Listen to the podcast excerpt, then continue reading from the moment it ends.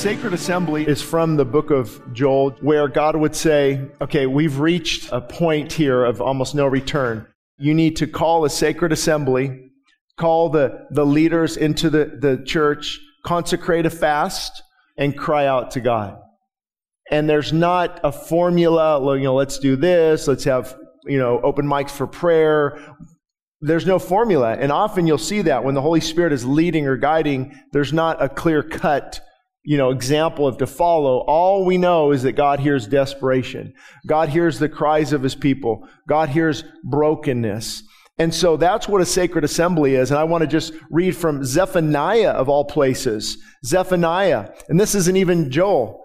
Gather yourselves together, O undesirable nation, before the decree is issued or the day passes like chaff. In other words, he's saying, before God's judgment falls, before the decree is issued, before the Lord's fierce anger comes upon you. And these are hard things to say, but they're in the Bible. And I made a commitment to the Lord years ago that I've got to preach His word or I don't want to preach at all.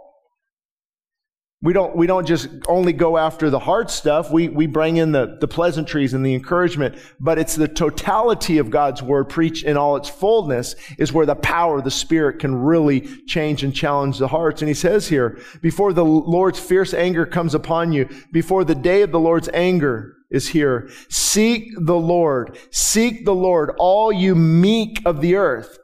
He's not calling the arrogant and the proud, Washington, Sacramento, Hollywood. He's calling God's people. Come, you meek of the earth, those who have upheld his justice and begin again to seek righteousness, seek humility, that it may be with you, that you'll be hidden in the day of the Lord's anger. In other words, God can spare his remnant. God can save his remnant. God can answer the prayers of his people. And when, and there's something special. And I know, you know, I say it myself, so please don't misunderstand, but you know, I can do this at home, Shane. Yeah, me too. I do it all the time. But there's something uniquely different when I have to pull my flesh here, get ready and, and, and, and, and minister to God's people and come in corporate prayer where two or three are gathered. There I am in the midst of them. And, and where we say, Lord, this is so important. This unity is so important. And so th- there's four things that en- encompass a sacred assembly. There's urgency. There's urgency. Nothing, everything else can wait. Everything else can wait. There's a, I've got to find God. I've got to seek Him. I don't know about you, but I've got to hear from Him in these dire times. I, I need to know what is God's will. There, there's an urgency. There's always an urgency to seeking God. Today is the day of salvation.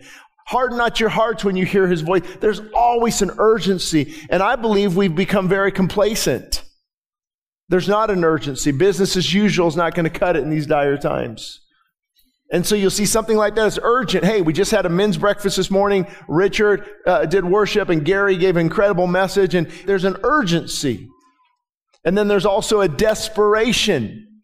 Guys, these, this is key to individual revival in your own, in your own heart. Desperation. What does des- desperate people do desperate things? They come to church on a Saturday.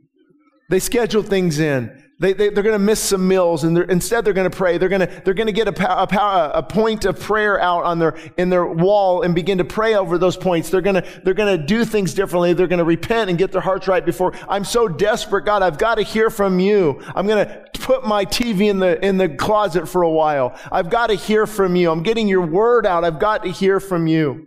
And of course, it's a priority. It, matters. It, it's on the calendar. And I know I, I have to be here, obviously, but this, this, nothing else could take this away tonight. I had to be here. Even, even if I wasn't speaking, it's on there. This is the priority. And of course, purity is, is a very important part of a sacred assembly. It, it's getting our hearts right before God. Getting our hearts right before God. You might have came in with tons of, of, of sin, maybe besetting sin, and this is a time to lay all that down at the altar because God renews and revives those who are broken. And then finally, I wish I could even talk more about this. Unity is, does not come naturally. It comes supernaturally. We miss how critical unity is to God truly moving. God doesn't move in a divided heart. He doesn't move in a church that's divisive and there's gossipers and backbiters And could it be that an unforgiving, critical, arrogant, divisive hearts are hindering another powerful move of God's Spirit? Many argue about the carpet while the house is burning down. So, in short, a sacred assembly is when we say, guys, we're just going to meet on a Saturday. We don't know what to expect. We want to get our hearts right. If there's, if, if, if there's a critical heart in me, I need to lay this at the altar. If divisive, um, arrogant, uh, besetting sin. And it's when we come and we pray for each other. We unite uh, and we call a sacred assembly. Uh, uh, basically, a point have, has reached such a high level of depravity that God's people are sick inside and, and they just have to come and they have to seek the heart of God. And if you, you will read in Joel that the, the locusts had come and devoured the whole land, chewing locusts, gnawing locusts, flying locusts, all locusts, all kinds of things. And there's no other hope but to come and cry out to God. So again, there's no blueprint. It's not, we're not going to follow this set of, of plans or do this. We just, we're just here. God, would you, would you move? Would you, would you speak to us individually and, and show us these areas we need to work on or give us hope? Anybody need hope in these dire times? Anybody praying for prodigal sons and daughters and maybe a difficult marriage? Guys, it's amazing to see what the enemy is doing in these times. I've got friends that are, they're, they're, they're well known. Some of them pastors, some of them itinerant speakers, and they travel and their marriage is just, is falling apart and crumbling. Almost, they might go to divorce court if something doesn't happen. Others are back into an addiction. Others are, and the enemy is just working overtime to trying to take out his church.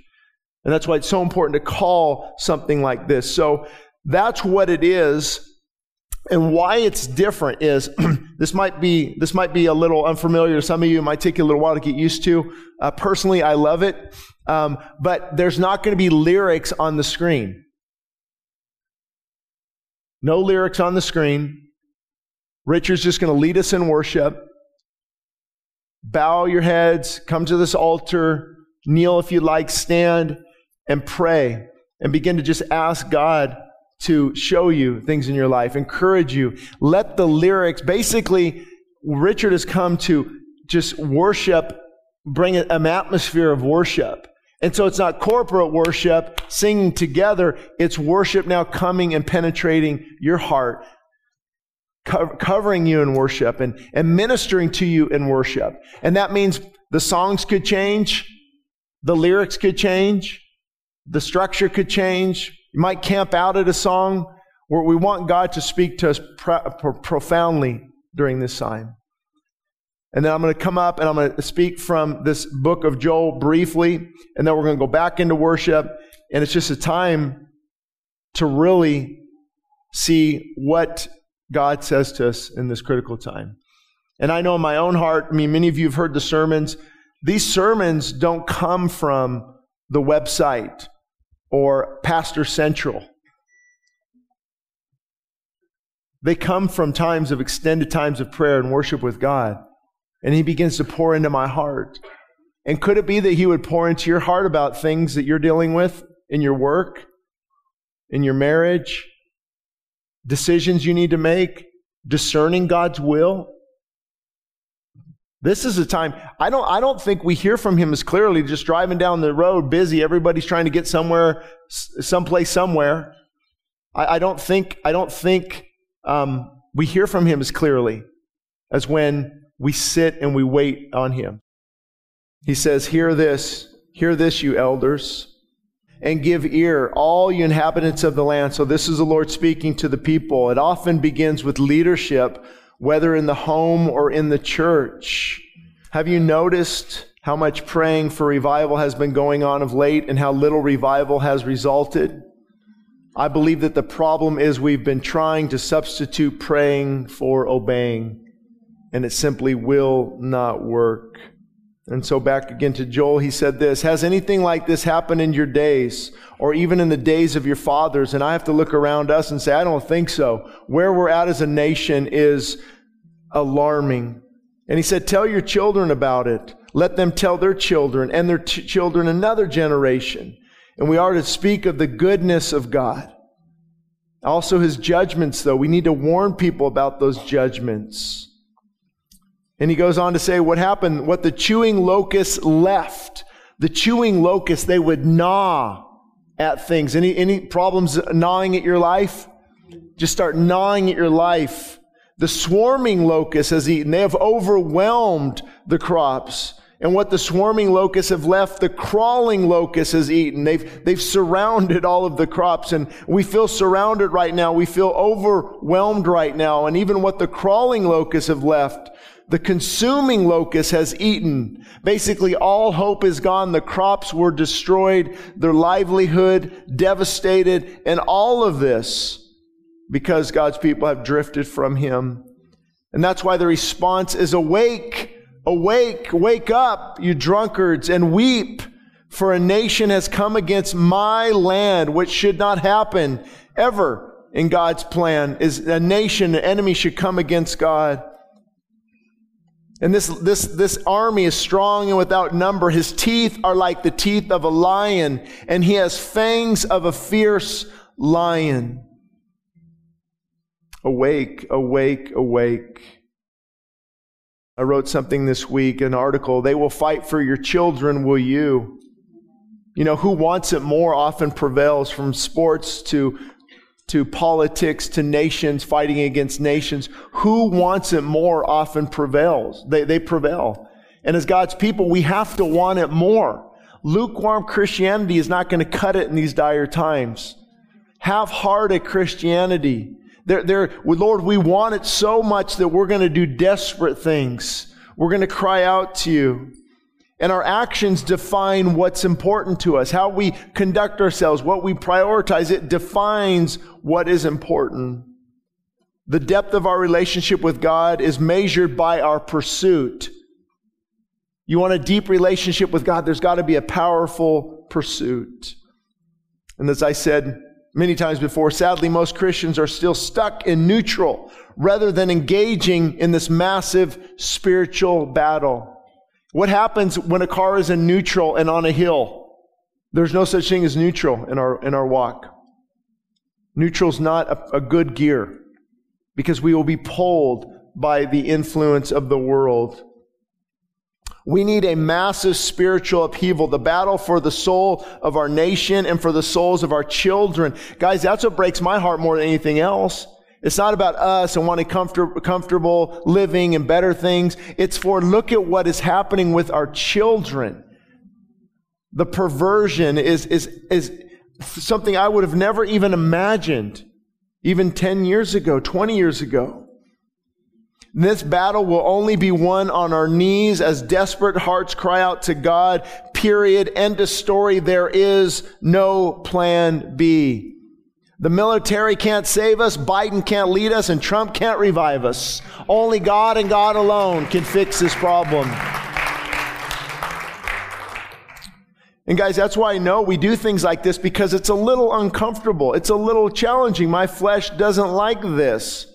Well, shut your mouth, flesh. You're not in charge. You've been ruling and reigning too much in my life. You've been telling me how much to eat, how much to drink, where to go, how long to sleep, how rude to be, how, it, it, flesh, be quiet. And I need you to submit as I seek the heart of God.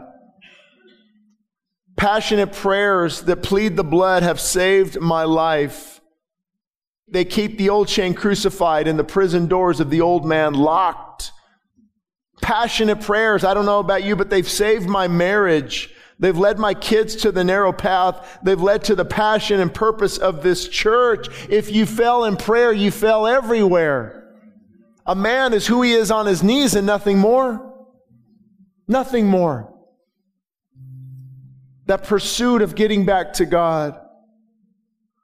And so God gives a plan to the nation of Israel.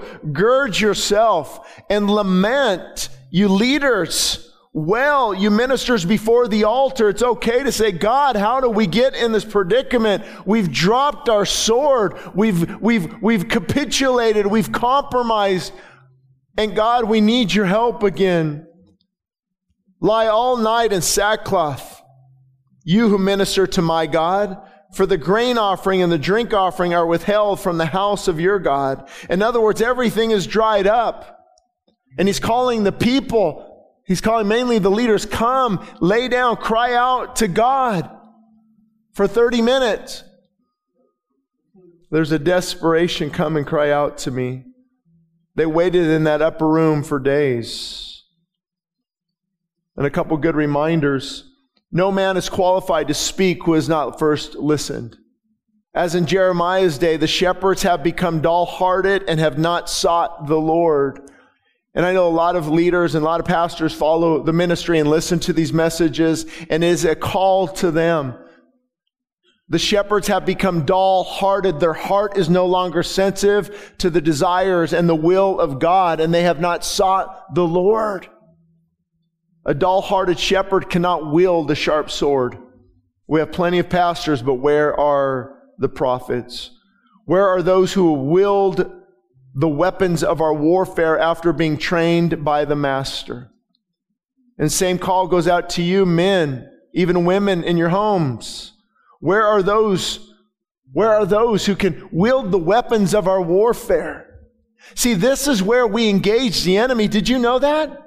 This is where we engage the enemy. This is where we pull down heaven. This is where you can say, devil, you're done with my child. I know they're addicted to this. I know they can't give up this, but Lord, I'm, I'm pleading the blood of Jesus Christ. I'm tired of just watching them ruin their life. I'm tired of my, my marriage going down the tubes. I'm tired of my own personal per, spiritual life being dull and dead. Spirit of the living God, would you revive me? I'm desperate to hear from you. There is no plan B.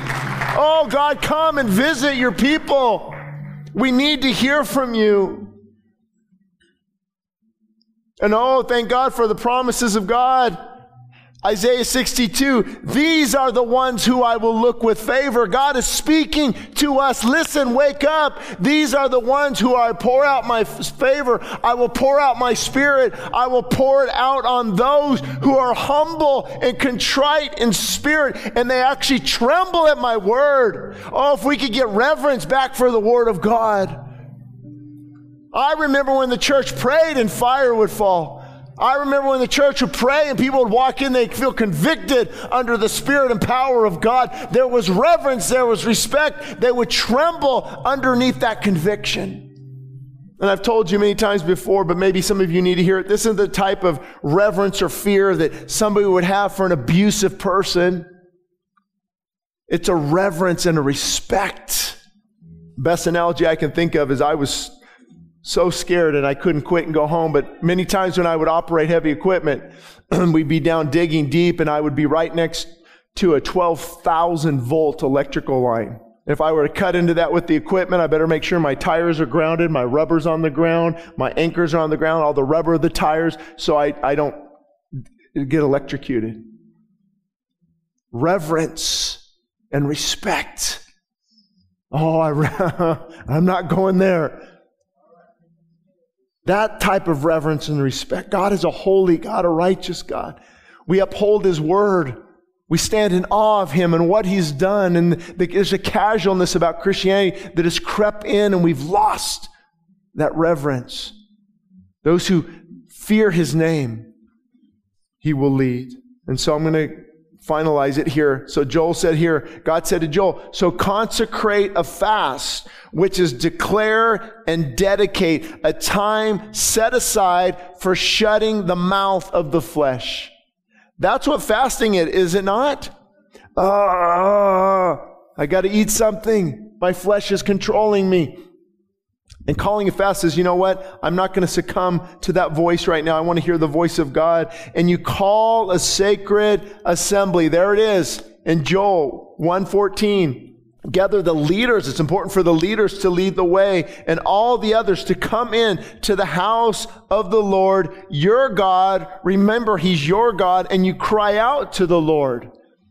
Now, of course, it's not volume and, and crying and tears necessarily, although that it, it, there's, it's a heart's desire. God, I've got to hear from you. God, you've got to take this from me. I don't want to leave here different than when I arrived. It's a costly pursuit. How many of you know pursuing God is costly? It costs. And so he goes on to say, blow the trumpet in Zion and sound in the, the alarm in my holy mount. That doesn't sound very quiet. And most of you Bible students know blow the trumpet would be they would have men on the walls and, and they would see the enemy coming miles and miles away. They could see the dust, possibly the horses, and they would take and they would blow the trumpet. What was it for? What would, what would the people do when they heard that trumpet? Oh, let's finish dinner. Oh, let's put the kids to sleep. Everything stopped. Everything. And they would go and they would grab the weapons of their warfare and they would get ready to fight the enemy. And that's the parallel here. Joel, the prophet, the prophetic voice, like he told Jeremiah, he said, I've called you when you were a youth. Go to who I send you. Speak what I put into your mouth. You will build up, you will root out, you will destroy, you will pluck out, and you will rebuild. The, the, the voice of that prophetic, that, that prophetic voice that cuts to the heart. And so you blow the trumpet in Zion. You sound the alarm on the holy mount. That's why sometimes we get a little, little um, increase in our volume. There, there's an urgency. There's a, there's a desperation. It's like, hey, watch out, kids, get out of the street. Here comes a car. There's a desperation. It has to meet the urgency of what's happening. And he's saying here, blow that trumpet, sound that alarm, let all the inhabitants of the land tremble, for the day of the Lord is coming. It is at hand, a day of darkness and gloominess, a day of clouds and thick darkness, with morning clouds spread over the mountains. It's jarring, it's explosive, it's passionate, it's intense. It's like the house being on fire. But don't worry, hope's coming. Hope is coming. And I, I just have to share this because I read this. I, I, could, I could have wrote this. Leonard Ravenhill said, Many pastors criticize me for taking the gospel so seriously. But do they really think that on Judgment Day, Christ will chastise me, saying, Leonard, you took me too seriously? Shane, you preach too loud, too hard. I, I think I might hear the opposite. And so God doesn't leave the, hanging, the people hanging there. Thank God. That's one thing I love about God. You can be in the miry clay, and He doesn't say, Well, too bad. Ah, you finally get what you deserve. What does He do? Pulls you out, as Gary taught this morning, gives you a new song, and you better sing that song. He pulls you out of that, gets you back up on the right, on the right solid footing. And that's why it's so important with this message of God's word. Yes, it's hard. Yes, it cuts. Yes, yeah, but, but there's hope. There's hope if they turn to God. And so God says, now therefore, says the Lord, turn to me with a little bit of your heart. That just didn't sound right, did it? Turn to me with a portion. Give me some of, of, of, I just want a little, little house in, a little room in your house. He tells the people, turn to me with all your heart. With all your heart. I talk to so many people, but I can't give up that. I don't, or the, my favorite, I don't want to get that serious. Listen, we're talking about heaven and hell, light and darkness, the judgment of God or the grace of God, the narrow path or the broad road. There is no middle ground. Oh, I'd say you're already serious. You've already made up your mind to not give him all of your heart. Turn to me with all your heart, with fasting, with weeping, and with mourning. And I don't, I don't quite understand the dynamics necessarily, but there is something special when, when God's people say, you know what, I, I'm not going to eat tonight. I'm going to spend time with you, God. I'm so disappointed on the direction of our nation, and, and so many different things we can mention. And he said, So rend your hearts and not your garments. What does that mean? It's basically don't go through the motions. And we saw this a lot in the Pharisees. What would they do? Ah!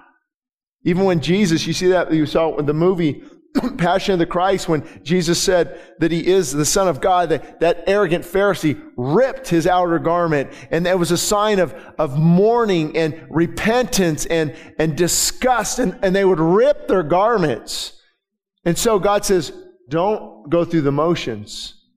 Rip your heart, not your garment.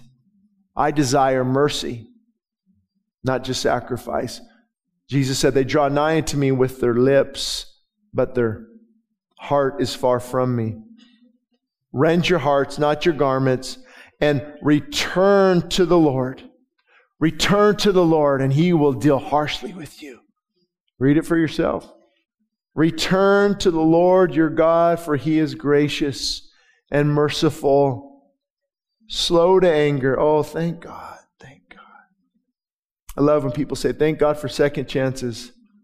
I don't know about you, but I'm about on chance number 1050. Thank God, Lord. God, we thank you for your grace and mercy. Slow to anger, slow to anger, great kindness. This sentence really just broke me this week. And he relents from doing harm. See, he doesn't want, unless I'm reading scripture wrong, he, I don't think he takes joy in that and wants to do harm. I, I, desire that none should perish, but all that come to the saving faith. I, I, I relent from doing harm. And it could even mean, which we've seen before, that God pronounces something, but then he turns and doesn't do it because his people humbled themselves. What about Jonah, right? Nineveh, 40 days, and God will judge you. It was decreed, it was going to happen. What happened? God didn't judge them, gave them 150 more years He's slow to anger, great kindness. He relents. He stops from doing harm. If his people, could it be that you could be the, the difference between your prayer being answered and being not? I mean, I don't want to. I, don't want to even get onto this subject because I believe God's will is God. God is sovereign. Some things, nothing we can do. But some things, I believe we can tilt, tilt that back in the fa- in our direction. Joel closes with this Who knows if he will turn and relent and leave a blessing behind him? This is amazing. He's saying that the locusts have judged you. All of your crop is gone. It's a day of darkness and gloominess. The judgment of the hand of God has fallen. But if you call a sacred assembly, if you turn to me with all your heart, you cry out to me, you rend your hearts, not your garments. I'm graceful. I'm merciful. I'm slow to anger. I, I, I, w- I want to turn from the wrath that I've pronounced against this nation. And then it says, who knows? Who knows? If he will turn and relent and leave a blessing instead of judgment. One of the saddest things I, I see, I get this not too much, but when I talk about things like this, People love to email, you know, Shane, what are you, why are you doing that? You're going against God, God's will. Uh, haven't you read Revelation? The judgment is coming. We, we're, we're not supposed to fight against that. Well, give me a chapter and a verse. That, the Bible doesn't say that. It says, here's what's coming, and here's how you prepare yourself. How do you know he won't, he won't, his judgment will be de- delayed and he'll turn and leave a blessing instead? I truly believe we are way worse than Sodom and Gomorrah. That is the remnant, God's remnant, God's believing church that is praying and keeping sin even at bay. It could, all hell could break loose. How do we know? The Bible says, contend, do business until he returns. Put on the weapons of your warfare, expose the unfruitful darkness. If my people humble themselves and pray and seek my face and turn from their wicked ways, I will heal, I will heal their lands. I will heal their lives. That's why I love what we just sang. Take me past the outer court into the holy place. And of course, it's the image there in, in the Leviticus Leviticus of, of, of going into the temple and the outer courts where everyone was at. And I, it's almost like I was, as we were singing, I was thinking, I, I don't want to be in the outer courts. I don't want to be where everyone's at. Lord, I want to go boldly into the holy place. I want to go back, brass, past the brazen altar where the sin altering, the sin sacrifice is lifted up. I want to go back past all of that. And Lord, I want to enter into the holies of holies and I want to see your face past the crowds of people and the priests who sing your praise. I hunger and thirst for righteousness, but it's only found one place. Take me into the holies of holies by the blood of the Lamb. Take me into the holies holies by the blood of the Lamb. Did you know your family is one bad choice away from turmoil? I've seen it. Character takes a lifetime to build, seconds to destroy. The enemy's just bringing in addiction, bondage, strongholds. And this is a time where we've got to seek God like never before.